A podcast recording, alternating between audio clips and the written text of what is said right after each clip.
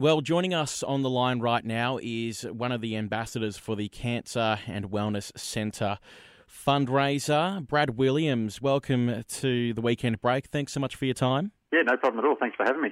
Now, something really important to mention as we kick this conversation off is that it's actually Bladder Cancer Awareness Month. What can you tell us about this significant month? Yeah, so Bladder Cancer Awareness Month is uh, obviously to make people more aware that bladder cancer does exist. It's a sort of a, a lesser known cancer, but it, it is it is a silent killer, and it has uh, you know affected a lot of people's lives, and it sort of doesn't get the same uh, coverage, I guess, as what you know your breast cancers and and say uh, prostate cancers do. So this is a cancer that uh, is predominantly uh, in males, um, and that unfortunately, you know, for me, that was the case. So you know, I had uh, no other factors uh, other than being male that uh, caused me to, to get bladder cancer. So, um, you know, the, they say that uh, things like, you know, long-term exposure to chemicals or smoking uh, can be the, the reason for bladder cancer, and I've, you know, had neither of those. So, unfortunately, I was just one of, uh, I think, 3,100 Australians were diagnosed with bladder cancer in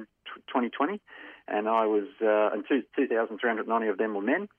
So I was one of those men who were diagnosed with it. So unfortunate for me. Yeah, can you tell us a little bit about the journey so far since being diagnosed? How's it been for you? Yeah, look, so it was March uh, 2020. I noticed some um, blood in my urine. It was a weekend. It was the weekend leading up to COVID, uh, before the you know the world changed as we know it, uh, and um, then it happened for a couple of days and then it sort of went away. And uh, I spoke to a friend of mine. He said, "Oh, you might have a kidney infection." He said because he had a similar thing happen a couple of years ago. I said, "Yeah, that's probably all it was." So it went away, and then I think it was about June last year, mid to late June, when the gyms opened back up again. Um, at the end of June, when uh, with COVID being pre- predominance there and the gyms all being shut down, and I went to the gym. And I noticed it start up again. I thought, oh, maybe it's because I'm straining too hard or doing, you know, looking for reasons as to why I could be starting with the blood again. And then by mid July, it sort of hadn't hadn't let up at all. And uh, so I went to the doctor, and uh, it was sort of quite constant. And went to the doctor, and then some scans. Uh, went for an ultrasound, uh, and then ended up uh, going back and getting the results that they'd found what possibly looked like a tumour. Went for a uh, CT scan, and then then they sent me off to um, Bendigo to a urologist, and this was by about early September. And within, I think that was the 3rd of September last year, and by 9th of September, I was in hospital having the uh, tumour removed.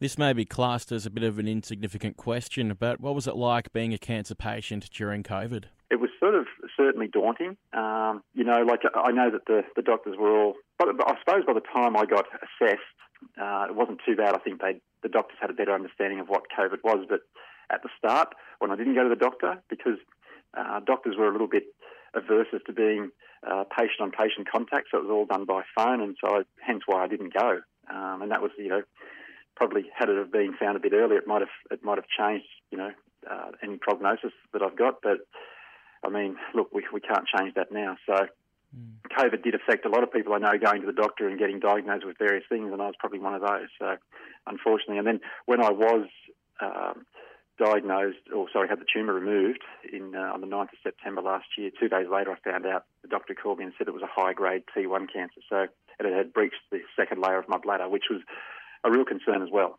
So uh, we, we sort of had to go in, and uh, six weeks later, I had to go back to Bendigo for another uh, resection of my bladder uh, to get that tumour out and dig in further. So, yeah, so it was sort of yeah, very. It was, and, and, and, referring to your question, yeah, it was very hard uh, in the COVID situation too, because going to the hospital, having the, your temperatures checked, you know, you're signing in, everything, those COVID protocols was was very uh, difficult to get around. My family weren't allowed in to see me, so basically, I went to hospital that whole time and had no one come and see me apart from nurses. So I had no visitors, nothing. So it, it sort of it was challenging for, for sure.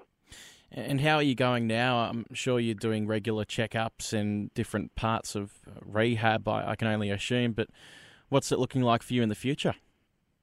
So, yeah, so I was uh, lucky enough, uh, well, well, I should say I'll go back to November where I had treatment done in Bendigo. I was travelling down once a week um, to Bendigo for six weeks um, and having a, a catheter inserted in, uh, and then having this BCG immunotherapy treatment, which um, they, they put in via the catheter, and then I have to lie on my side for half an hour, my my back, and then my other side for half an hour each, and uh, so an hour and a half. And so it was a long journey down. You know, a bit of time to think about where your future might lie, uh, and then you know had the treatment done. End of the treatment finished there. I think it was around about the 10th of December. Had Christmas, and then uh, I went back to work on the 4th of January, and then. Um, 14th of January, I had a cystoscopy done, which is uh, which was called a rigid cystoscopy, where they knocked me out and they have a look around. And the reason they did that was in case there was any new tumours that had grown, so they could maybe get in and cut them out straight away. Uh, as it turned out, there was none there, so the the uh, immunotherapy treatment looked to have worked at that that stage. Uh, and then just recently in April 27, I went to uh, a hospital in Echuca, and they did what they call a flexible cystoscopy. So I was awake for that.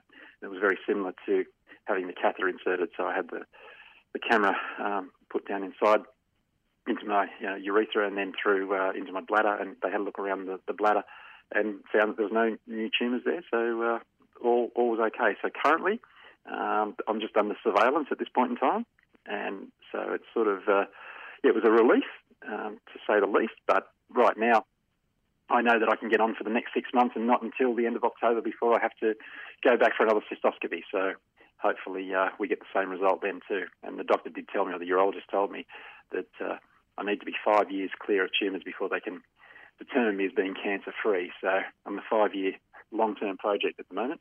Well, it's a huge relief, and uh, congratulations on that result. That's absolutely incredible.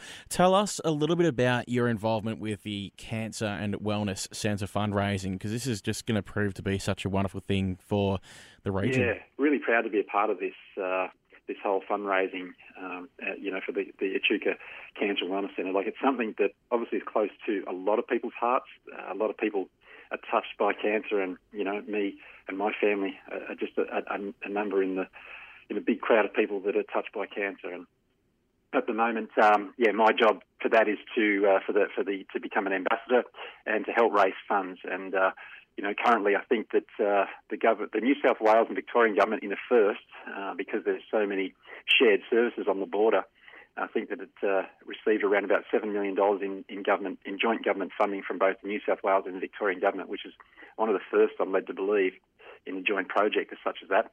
And uh, Regional Health needs to raise a further $1.3 million to, uh, you know, help build this can, uh, cancer wellness centre. So I'm really hoping that uh, people of the community, like people in Deniliquin and, and far afield from Echuca and uh, and Moama, um, will still utilise this service. That uh, will be fantastic and will save people having to go to, to either Bendigo or to Melbourne. Um, so I think that uh, you know people can jump on board.